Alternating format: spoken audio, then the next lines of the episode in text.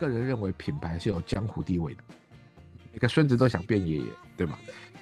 但是，但是每个爷爷都从孙子变的。嗯，各位老板，我觉得要想清楚，你为什么要做品牌？对我来讲，这件事情，品牌要干嘛？品牌最重要来讲，我觉得品牌要能够溢价。就像你刚才讲那些长二代，他为他父子辈出口气。对的，对。为什么利润都被下游赚走了？因为下游付出了其他的风险，对不对？所以乙方其实在帮甲方在打这个战场，其实有分两块，一个是物理的战场，一个是心理的战场。你看到很多的一些什么周黑鸭啦，一些那些那些地方品牌，对不对？他都是在本地打到非常的强了，甚至有些人出差到那个城市会去买回来当伴手礼，他才有办法走出那个那个地方。只要你需要把东西卖给别人，你都需要做品牌，这是我的结论。嗯哼，对于品牌的的定义就是别人在你心中对你的认知啊。这也是品牌最后要达到的目的啊！凡是能做成生意的都有品牌，OK？或我翻翻译一句话：凡能做成生意的都有别人对你的认知，他才愿意跟你交易。他如果没有对你的认知，他是不会跟你交易的。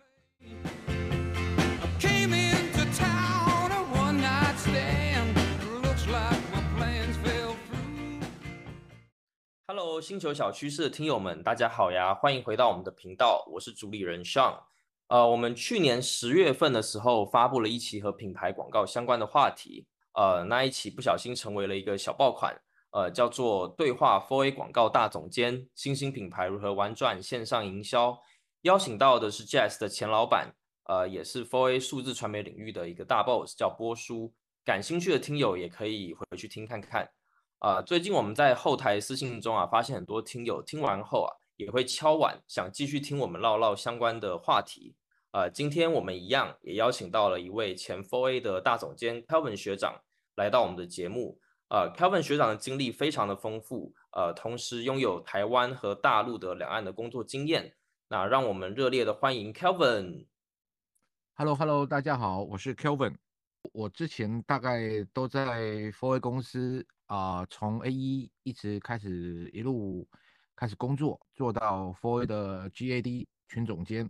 嗯，那么基本上我们服务的客户呢，比较多的是，呃，我有快消品牌、汽车品牌、呃，奢侈品牌、金融品牌、电信品牌，还有航空，大概涵盖的种类比较多。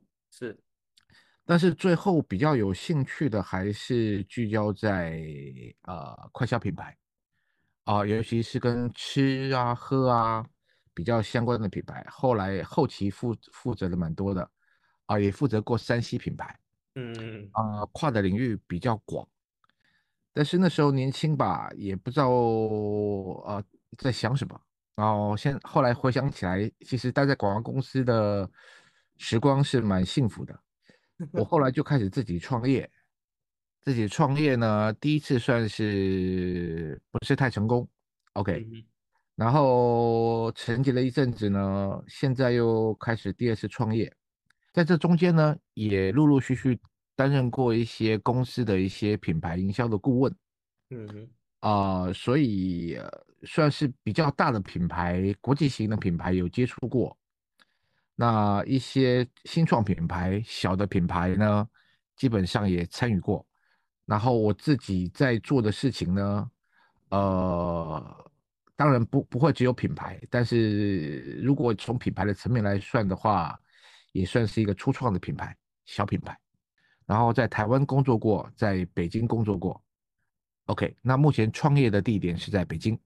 嗯，谢谢。刚才其实也听到学长说了一句，我觉得还蛮有意思的话，就是因为呃，跟很多在乙方待过的朋友交流，他们普遍就是可能待差不多两年是极限了。就我身边目前待乙方呃最长经历的，对，大部分就是待两到三年，就可能一定会跳跳去呃，either 是去互联网公司啊，或者去其他的一些甲方的公司，因为交流起来会他们会觉得说就是乙方比较累嘛，然后可能。相对来说比较痛苦一点。不过刚才就是学呃 Kelvin 学长对乙方的形容词是幸福，对，所以就立刻抓住了我的那个好奇心，就是哎，为什么学长会对乙方的总体的称呼会觉得说是一个比较幸福的一段经历呢？我好奇反问一下，就是这个时代还是很多在乙方的人梦想着去甲方吗？我我没有完全统计了，对对，我我身边大部分的人都是啊，乙方基本上待两到三年是极限。呃，我的经验可能时代不一样吧，然后嗯哼，三年三年我还在当 A E 呢，我我觉得两三年其实学的东西还不见得会很多。对，不过主要是说 focus 的点是，呃，我跟他们交流下来会觉得，就是，呃，虽然他们可能会觉得说在乙方里面是很充实的，或者说是很具具有挑战性的，呃，但是普遍沟通下来都会觉得说，就是还是比较累，然后甚至是比较，有些人会觉得比较痛苦吧，对，然后所以 就是。对，就就然后就对比到刚才学长的那个幸福的那个形容词，就有非常大的落差感。对，所以我就是想说，针对这个点可以聊看看，学长是不是有一些什么样的想法、看法或经验？我我所谓的幸福是这样啊，幸福是相对的啊，就是我我我我非常理解，我非常理解你说的，很多人在乙方觉得很累或干嘛，我我明白。然后呃，我在乙方的过程里面，我。有一次，我负责的国际大品牌、奢侈品牌的非常大的奢侈品牌，我不能讲一讲，大家都知道啊。经历呢，其实因为那时候平平媒啊，平面媒体还算是蛮主流的，然后国际的这种奢侈品大牌基本上都会上很多时尚杂志。我那时候三十几岁吧，第一次快哭了，那真的是有要哭的感觉，就 是啊，就不是已经要哭了，因为。那个打样啊，那个非常的挑剔，因为我已经打了大概十八、十九次的样了，然后我觉得没有问题了，然后印刷厂也觉得没问题了，但是呢，甲方一直觉得颜色不对，然后呢，所有的杂志全部都已经截稿了，就在等我那一张，而且我那张是封底，封底。天哪，这没有就不行了，没有的话就开天窗了。对，甲甲方不过就不过，第十八还第十九次吧。终于过了，那时候都不过的时候，你知道那种感觉是快哭了，所有的压力都在你身上，是的，然后是要开天窗了，十七十八次了，然后老师不过，所以你你你你大都会觉得说啊，那个乙乙方不太幸福，那我我当然能理解啊，因为的确压力很大，然后然后还有一些事情是，乙方有时候感觉上就因为甲方是爸爸嘛。对吧？对，所以感觉上就会，而且当甲方的人，这时候我也不知道该讲不讲。其实我觉得该当甲方的人其实命很好，是是很幸福的。对，其实有些甲方，我说句实话，虽然年纪摆在这，我也无所谓。就是有些甲方呢，其实真的生命好，他自己脑袋也不清楚，他也不知道自己要什么，是是，知道吧？所以为什么会有个笑话？我要五彩，我要五彩斑斓的黑，那什么鬼啊？对不对？你心里就开始个 O S 就出来了。所以呢，真的 怎么讲？就是说，很多人想当下甲方，就每个人都想当爷爷嘛，就不想当孙子嘛，对吧？是的，是的。所以 我觉得去甲方比较幸福。但是我我觉得，如果你理解到本质之后，为什么说乙方相对幸福？就是你负责的东西相对窄。嗯嗯嗯，你负责的东西相对窄。嗯哼，我我我甚至讲讲句夸张一点的话，就是其实你在乙方干活的时候，其实是甲方拿着钱请你想事情而已。我们讲夸张一点，就是其实你的战场是在会议室里面。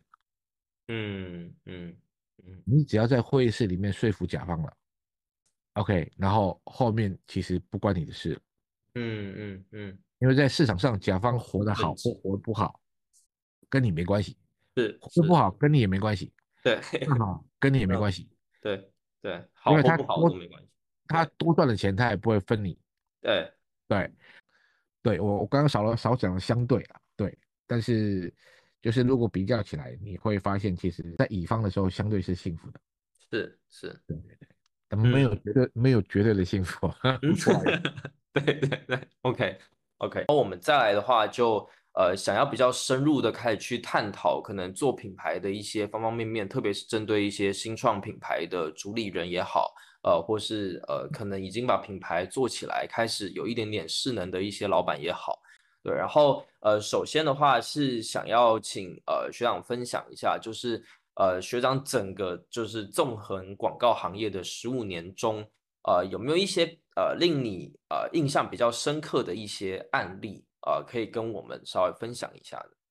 基本上你会问这个问题，其实啊，我大概能理解，就是我不知道可不可以这么理解，就是说，其实很多的品牌的主理人或是品牌的甲方会跟乙方去讲说啊，我我想我想像麦当劳一样，我想像肯德基一样，对的，我想像喜茶奈雪，我想像 元气森林一样，对，是是是是是，那么。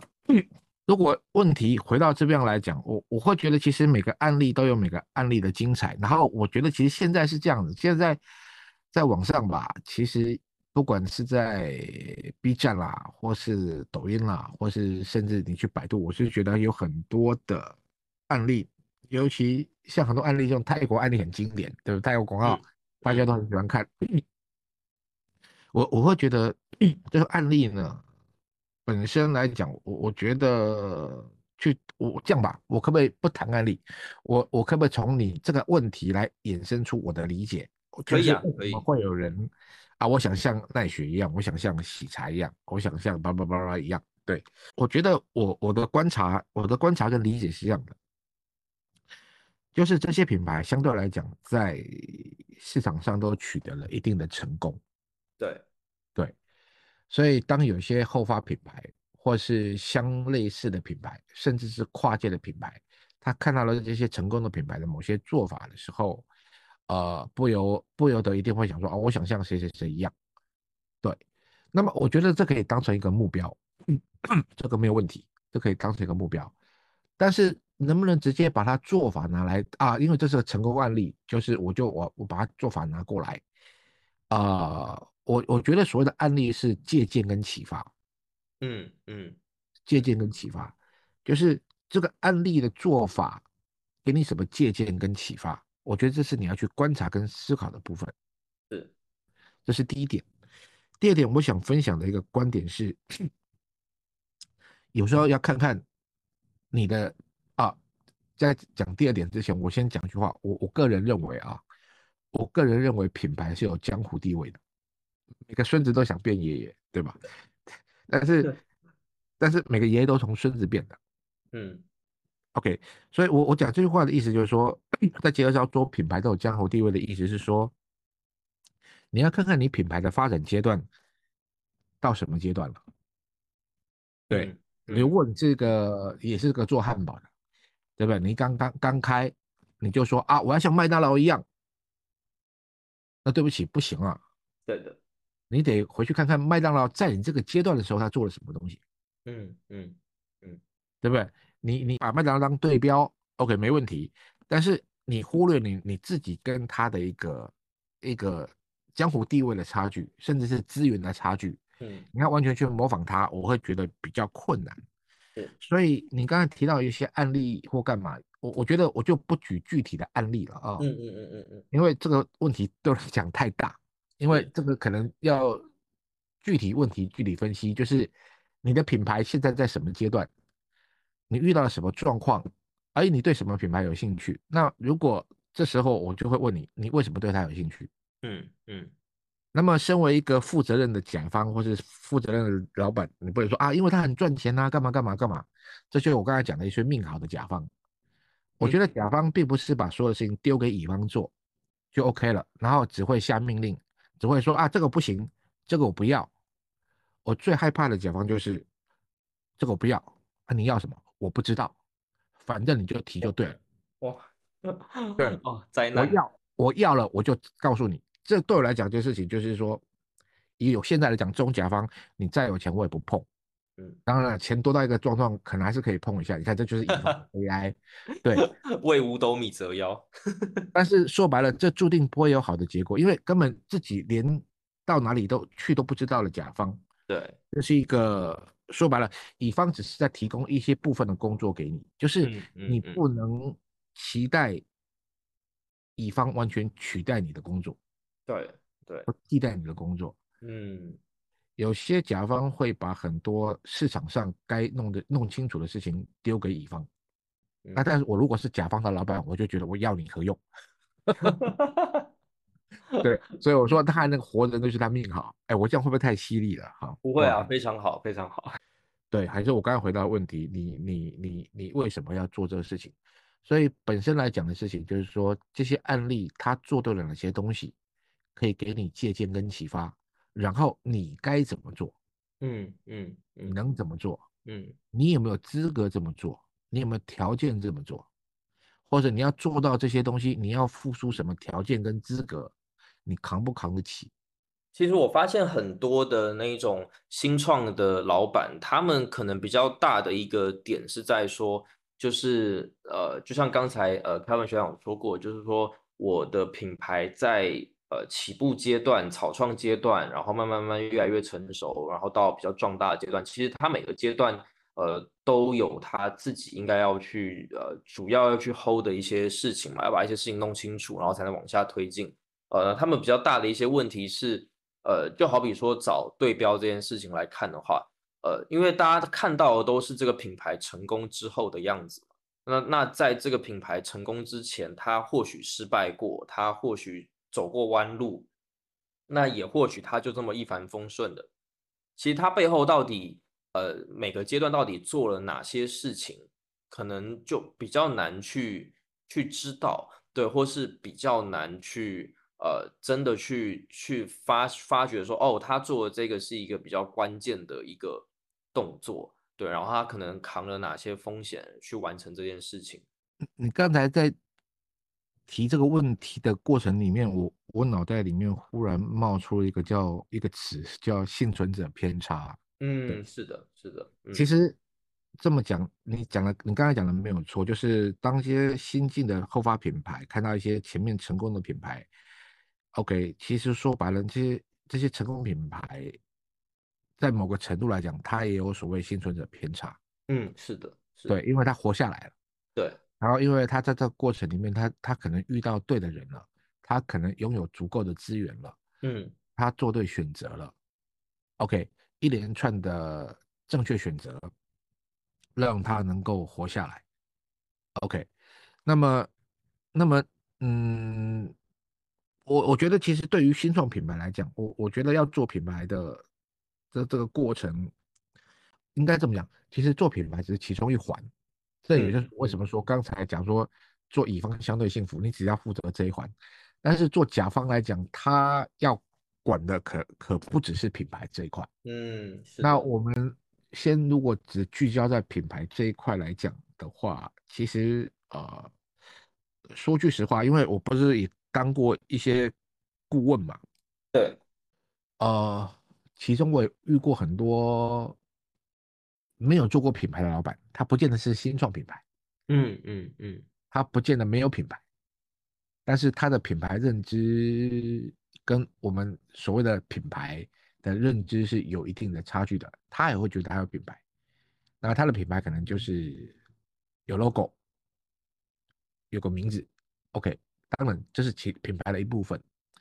那么这些老板也曾经找过我说他想做品牌，对，那我后来的经验，我经验让我后来应该这样，我的经验让我后来会遇到这样的老板的时候，我的第一句话是：你真的要做品牌吗？嗯嗯，你真的要做品牌吗？OK，是对，老板都会，对对对对对，我要做品牌，然后我就会开始讲，品牌很花钱的，你知道吗？做品牌很花钱的，你做好准备了吗？嗯嗯那其实很多老板都会信誓旦旦，然后当然啦，人家信誓旦旦我也相信嘛。但是我也有几几几次的经验，OK，我们很认真的帮他们策划了一些方案，跟他从定位啦、品牌的认知啦、品牌的整个重新再梳理完之后，OK，我们也很有诚意哦。我们先提了方案，然后呢再提出报价，然后就没有然后了。这种事情其实我遇过了，遇过好几次。那这个部分来讲的话，就是说很多人要做品牌，然后发现做品牌之后，他说啊，我是做 to B 的，我不需要品牌。嗯，这个观点我持保留态度，因为我也遇过一家我当顾问的公司的老板跟我提过这样的一种观点。哎，我们做 to B 的，嗯，OK，品牌没有那么重要嗯，OK，但是我还是想做品牌嗯，OK。然后 我们也遇过那个到最后来说啊，我们现在转做 OEM 了，所以我们不需要品牌了。对，所以应该这么讲，就是各位老板，我觉得要想清楚，你为什么要做品牌？你做品牌要干嘛？OK，品牌在你的这个阶段是需要的吗？还是你下个阶段是需要的？还是对你没有什么帮助？所以我我因为这个还还是要具体分析，但是我我我觉得几个新创品牌的老板，第一期第一件事情，我想想讲的事情是，做品牌很花资源，嗯嗯很花资源，这个资源包含钱，包含时间，包含人力。你做品牌，你希望品牌给你什么？OK，所以基本上，嗯，怎么讲？就不同的行业或不同的老板本身在做这个事情的时候，所以新创公司，因为可能也各行各业嘛，对我觉得想做品牌，我觉得先先搞清楚这这几个问题，然后真的你准备好了，你再找合作伙伴说，OK，你想做做品牌。对，呃，刚才学长提到两个我觉得很关键的点，然后也让我回想起来，就是之前在跟一些想做品牌的朋友，因为我之前有认识一些呃，就类似这种厂二代嘛，呃，在东莞啊，或者是广东佛山一带那边，他们是父职辈，可能就是做那种呃，就是比如说做一些加工品，对，然后是贴别人的牌子去卖的。对那到到他这边之后，二代就会觉得说，哇，利润都被下游赚走了嘛。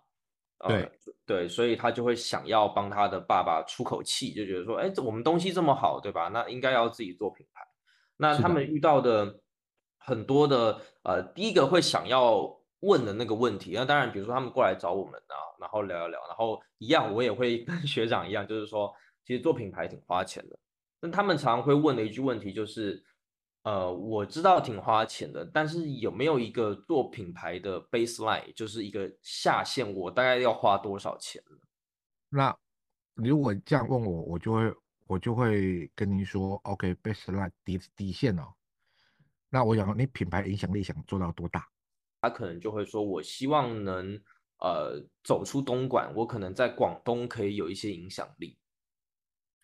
？OK，如果是我的话，我会直接说，那咱们先在东莞扎稳脚跟行吗？嗯嗯好不好？然后咱们现在在东莞的哪些地方在卖？营业据点在哪？我们有多少个点？OK，、嗯销售额怎么样？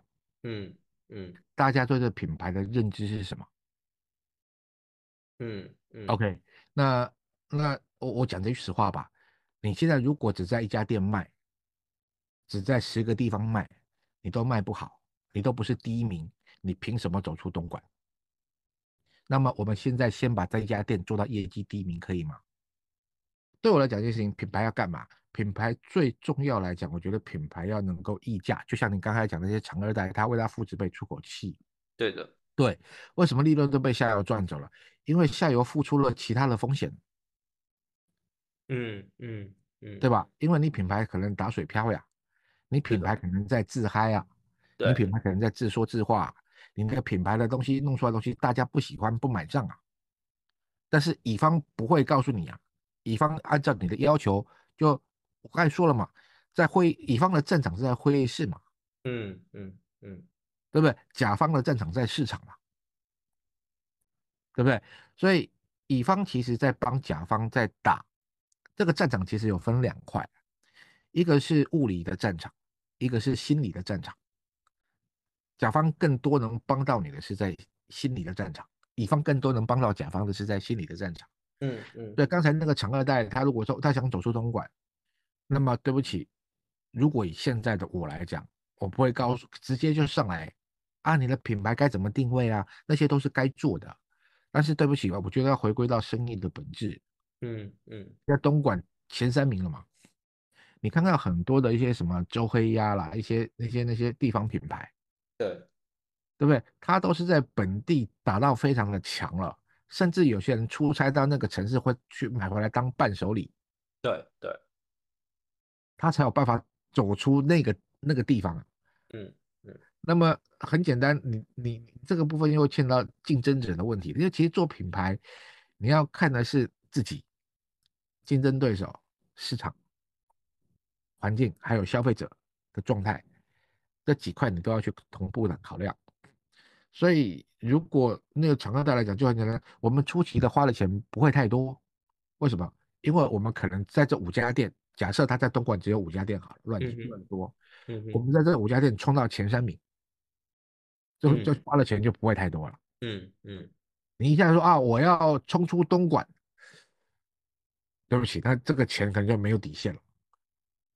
嗯，很难预估了。对，对，所以那就不切实际了。我就会跟你讲一件事情，就是，嗯，所以一步一步来了。我觉得饭可以一口一口吃了。是是，呃，刚才其实学长还有提到一个点，然后确实也是呃，我觉得很重要，就是呃，到底做与不做品牌这件事情，然后在不同阶段，现在到底该不该做品牌？你有没有想好要做品牌？对，然后其实因为对于很多，比如说像刚才那样的厂二代来说，他其实可能本身对于呃做品牌这件事情，他知道是重要的，但是他可能也不太知道说。呃，到底什么时间点要开始所谓的做品牌？对他们对于做与不做品牌这件事情的分界线是比较模糊的、呃然后也对于做与不做品牌的那个差异，呃，可能在他们看来，那个差异就是我开始要为品牌花钱，对，但是我并不知道说我我这个点到底适不适合该做品牌，以及我做与不做品牌的那个分界线，我我到底该怎么样去看待这件事情？你的呃，你刚才的阐述，你对他们比较了解。我我可以我 OK，你可不可以再讲说，就是他们觉得该不该做品牌，他们的困惑点或是他们的疑惑点，你觉得在哪里？呃，我觉得他们可能会会这么想，就是呃，在他们的认知里面会觉得说，OK，我我现在想要做的一个改变，就是我的老爸之前没在做品牌啊，然后我觉得我现在应该要开始去帮他做品牌了。OK，我听懂了。OK，好，我刚才其实你在问第一次的时候，我的我先讲结论吧。其实我的结论就出来了。我这样讲啊，嗯，只要你需要把东西卖给别人，你都需要做品牌，这是我的结论。嗯哼，为什么？因为品牌的好处就是溢价嘛，品牌其实就是信任嘛。哪怕他今天帮人家代工，那讲句实话，他觉得他爸爸没有在做品牌，可是他爸爸可能已经有品牌了。那种品牌，你懂吗？这种品牌对我来讲是一个很广义的品牌，嗯就是那些下单给他爸爸的那些那些那些老板，那也是甲方，对不对？对为什么下单给他爸爸做？难道全东莞只有他一家能做了吗？如果是这种状况，嗯哼，吃独食，OK，嗯他只此一家，别无分号，OK，对不对？那那那那个他可能觉得不用做品牌，但是那个已经是品牌了，嗯，因为只有他一个。嗯对所以我的结论就是，刚才为什么说你只要要卖东西给别人，不管是卖给甲方、卖给乙方啊、卖给 B 端或是卖给 C 端，其实你都是需要品牌的。我我我个人对于品牌的的定义就是别人在你心中对你的认知啊，这也是品牌最后要达到的目的啊。其实品牌跟一个人是一样的啊、提到这个品牌，就跟提到一个人，你对这个人一定会有一个，如果你对他，第一个你如果不认识他，那 OK，那就算了。但是如果要买卖做生意，一定会认识，因为你不会跟一个不认识的人买东西，除非这东西你不在乎或干嘛。是，那但是你买了一次，你也会认识这个人。嗯所以 OK，我们不扯远，先回来，就是什么时候该做品牌？所以刚才听你这样讲完，我觉得那些呃厂二代的想法是，他开始要做 C 端的品牌。那他开始想自己面对市场的时候，他只要开始想面对 C 端市场，他就开始要思考品牌的问题了。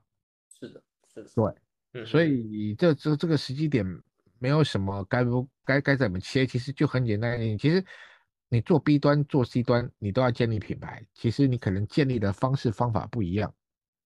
那我我我想谈的最后点就是，反正所有的目的就是在。买你的人的脑袋里面，他对你有个认知，凡是能做成生意的都有品牌。我我不知道我这样说你认不认同？就是 OK OK，反正凡凡是能做成生意的都有品牌，这个品牌要给挂号，这个品牌对我来讲是一个很大的东西，很广义的一个东西。对，它不是一个狭义的品牌。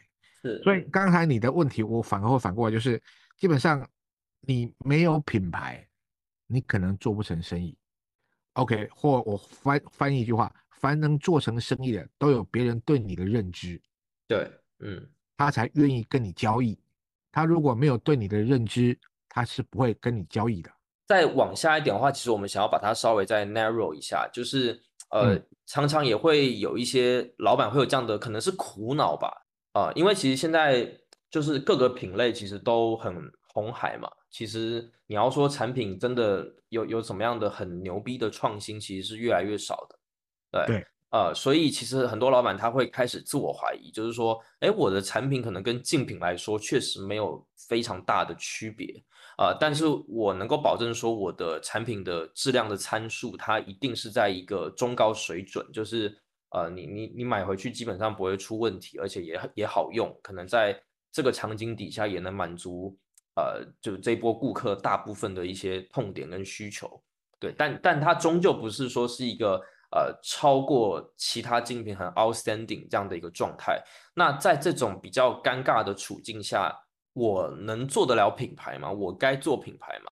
你这个问题很好玩啊，就是 这个部分来讲，OK，其实品牌做定位啊，做什么其实是早期，其实结束就结束，你知道吗？嗯哼，嗯哼，那如果你觉得做品牌啊，就只是做定位啊或干嘛，OK，这个东西就就就就就就要做那个才是做品牌，对，做品牌要做那个，但是不是做那个才是做品牌？我不知道这样讲清不清楚啊？就是做品牌一定要做那个，好不好？对，然后。但是你说啊，我要不要要不要要不要花钱做品牌？OK，如果照你要不，我要不要花钱做定位干嘛干嘛？还是我把钱拿去打渠道去打曝光？好，那我问一个问题好了，你打渠道，你打曝光，你去找找网红，OK，你去传播去打曝光，你曝光什么内容？你曝光什么主题？你曝光什么核心思想？曝光的最后你要留下什么东西给人家？是让渠道自由发挥吗？是让网红自由发挥吗？OK，那恭喜你，你的确不用做品牌了，你就这样曝光好了。那因为东西最后乱七八糟的。但是对我来讲，其实你找渠道曝光，这其实对我来说也在这做品牌呀。所以最源头是你很清楚你的，你要贯彻的，达到消费者脑子里面那个认知的东西，你有没有开始弄清楚？然后接下来你在面对不同渠道，你要去曝光东西的时候，OK，这曝光的信息内容有没有一致性，或是能不能回溯到？给人家的认知能不能回回到你想要打进去的那个钉子，然后另外那个东西上渠道那个东那个叫做宣传费，OK，那跟你做品牌其实是相关的，嗯嗯嗯哼，不是也有很多的甲方吧，OK，其实不舍得不舍得在内容这边去打磨，但是非常舍得在传播这一块去花媒体费用，嗯嗯，那么哪怕你只把媒体的费用拨拨个十分之一出来，把前端打磨好，你后面的媒体可能不需要花那么多，因为你的信信息是有效的，嗯，你的信息是精准的，嗯，你的信息是能够累积的。你一大堆垃圾出去，现在又讯息这么的丰富，那么只是又多了一堆垃圾信息出来，那你觉得消费者为什么要关注你这个垃圾信息？所以这个整套思路其实应该这样讲啊，我这个我我到底要不要做品牌？其实当你打算宣传的时候，你就是在做品牌了。还是我一个事情就是，我刚才有提到一件事情，就是当你需要人家跟你买东西的时候，你都需要做品牌。那个做品牌对我来讲是一个从头到尾，你有没有站在消费者的角度去思考？你有没有站在竞争的环境去思考？你怎么在这么多的讯息里面杀出来？第二个，消费者我凭什么要记住你？嗯，是的，对不对？所以当你从这两个东西开始反望的时候，你要不要做品牌，你自己心里都很清楚。那如果说在产品的，就是比如说创新性或是各参数上，真的没有一个很很突出的点的时候，这这个时候就对这些新创老板来说，他们是值得做品牌这件事情吗？还是还是其实这个东西就不应该 launch？这个问题很好玩哦，就是 OK，你刚才讲的东西就是，我如果商品同质化，那该不该 launch？要不要做品牌？应该这样讲。那第一个问题，我想问老板是那个。同质化是你不知道市场跟你有同样的东西，还是你做出来东西门槛很低，还是怎么样？这个我们都不探讨了。反正最后就是成品出来了，然后同质化严重，对吧？这个在成品研发的部分，这还有很多话题可以聊。这个到时候我们就先不聊了。OK，我们就先 从产品已经出来了，然后忽然发现同质化很严重。OK，先回答要不要卖。OK，好了，同质化很严重，不卖了。这批全报销了，恭喜！那不用做品牌，对不对？那不卖了，做什么品牌呢？对吧？啊，不还是还是要卖。好啊，要不要做品牌呢？OK 啊，还是回到我刚刚那句话，你要卖，你就要做品牌，只是你怎么做而已。嗯嗯嗯嗯，对。那同质化怎么做？那很简单啊，同质化当物理层面同质化，那你心理层面就差异化呀，对吧？那就很简单嘛，其实各各都有经验嘛。你有时候有些东西，你就想跟这个人买，为什么？我喜欢他呀。对对，对不对？啊，反正跟谁买不是买，都一样。我挑个我喜欢的买，行吗？嗯嗯。所以这回到我刚才讲的事情啊，当你物理层面的东西同质化，你心理层面就开始差异化。你有没有办法让大家喜欢你，愿意跟你买啊？就跟你买舒服呀。所以你的你的问题的假设，其实我能理解这些老板遇到问题，就很简单一件事情，就是。当所有东西都一模一样的时候，那最后就是谁讨喜喽？啊，然后刚才学长其实还有提到两个字叫做自嗨嘛。对，那其实这个过去有一些经验是这样，就是有一些老板他们可能会自己就是呃，不管是有没有聘请第三方的外部团队，呃，一起来做可能品牌的前期，刚我们提到的一些可能定位啊，一些调研，对吧？然后去把品牌整体的形象、logo、slogan。啊，甚至说打磨产品这一块都把它给做出来，那就是他们会觉得说，我我我得等这些东西做出来之后，我其实不知道它是对或错的。我能验证它是对或错的方式，就是透过我我可能上市去卖一波，对吧？然后看看这个反馈怎么样。大部分就是 to B 转 to C，很多老板其实就是看销售嘛，就是啊这个东西卖的好或不好来决定说，来来去断定说我这东西是对的还是错的。但是也会有些老板发现说，就是好像在这这么早期，然后就去说一个，就所谓的可能是品牌定位或是策略，它到底是对或是错，好像有一点言之过早了。对，呃，然后或者说可能它也不一定就真的是战略上的一个问题，但他们也同时也会很害怕说，就是会不会我的整个战略其实是有问题的，所以我在战术执行的时候才会才会失效嘛。对，所以呃，一来一往，他们就会发现说，好像每一次都得呃，我我去碰完，然后这些钱都损失掉了，然后货卖不出去之后，我可能才能够再去修正啊。对，那他们就会去想说，到底做品牌在前期的时候有没有对错之分呢？或者说我我能不能透过一些迹象，或是呃，不管是追踪一些指标，或者是我我我去呃去去。透过它的底层逻辑去看，我就能够在前面就比较容易去找到一个相对比较正确的路去走的。其实你记得我刚刚提过幸存者偏差嘛？对对，OK。那请记住幸存者偏差这件事情。那你刚才提到，我刚才提到自嗨的这个事情，其实是这样的，就是说，其实为什么需要我们以前这些做乙方的，或者是这些我们这些做。品牌品牌营销顾问的人来来来来介入，其实我们的目的其实最大的功能是什么？我们是降低风险，嗯，我们避免自嗨，嗯，其实没有一个成功方程式了，如果有这嗯个成功方程式，其实就大家照搬就 OK 了。但是应该会比较有风险较低的方式去降低风险。嗯那呃，其实就像你讲的，那么早期该干嘛？那我我会觉得说，为什么说以前我们在电在广告公司，就是如果当然条件资源许可的话，我为什么会建议比较科学的做法，要做市场调研，对不对？然后为什么要先有个直化的调研？如果还有能力再做量化的调研，然后甚至来讲的时候，其实在做整个营销方案的时候，其实说白出来之后，你可以小规模先试一试。这也刚回答说你那个东莞的长二代，他想出出，我刚才是不是说你是不是在东莞，先在东莞做到前三名，嗯现在你这家店做到第一名？因为你在这个过程里面，你就可以看到试，你就可以试错，你就可以把风险跟跟损害降低。然后，因为我们面对的是人，虽然各个地区的人或干嘛都会有一些差异，但是有一些人的共性它是会存在的。这个部分其实是可以判断的。OK，那会有差异性，不同的族群、不同的地域、不同的年龄，哦，不同的生活习惯，都或多或少会有差异。但是总体来讲，人的一些共性都还是会有的。只要这个主理人不要一意孤行，就觉得自己都是对的，然后因为自己是出钱，所以自己是老大，所以都要听你的。那当然了，我们遇到这种甲方，我们也很我们也很欢迎，就是对啊，我我就我只要在在办公室说服你就行了嘛，对在在会议室里面说服你就行了嘛。对然后你怎么说就对对，反正最后怎么讲，就市场会给你验证。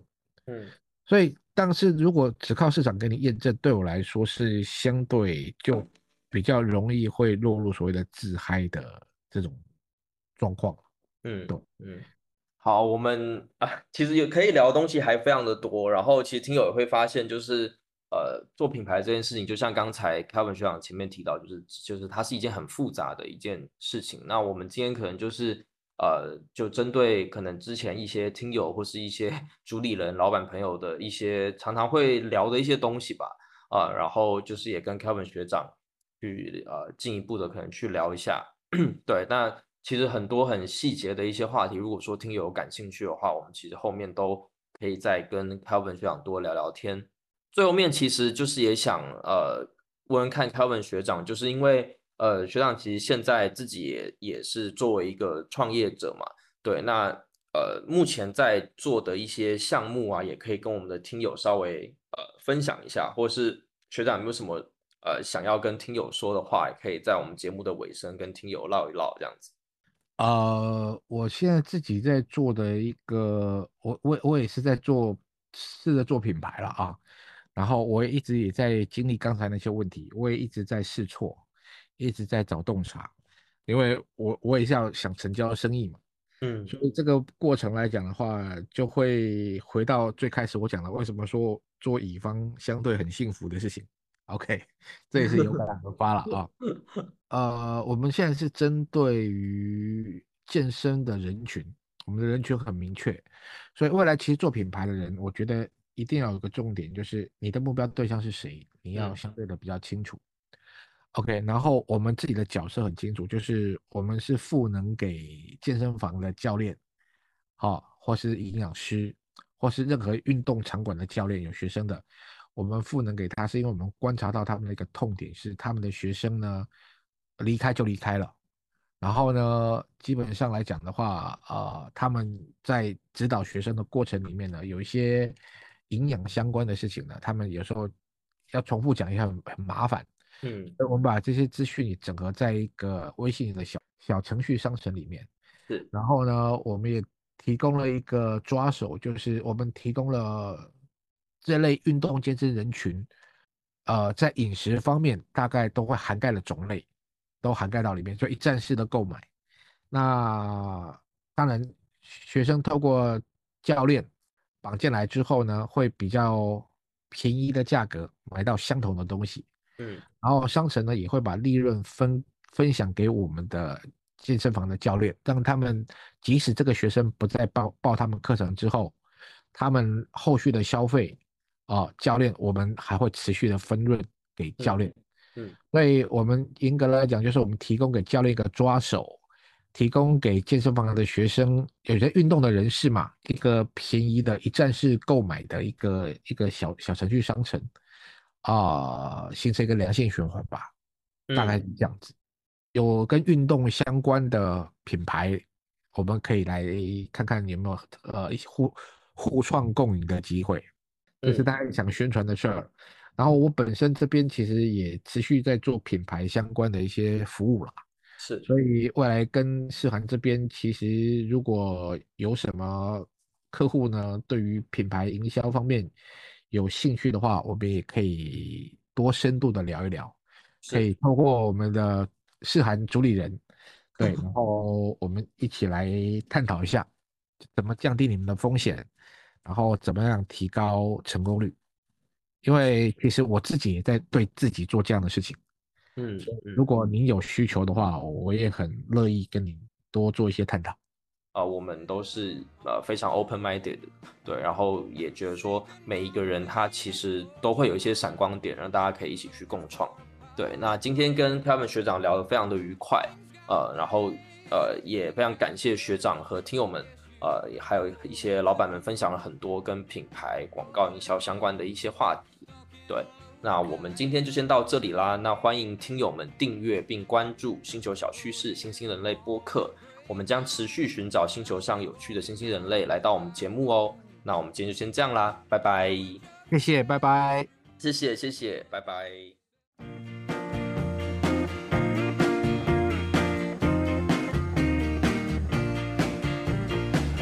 about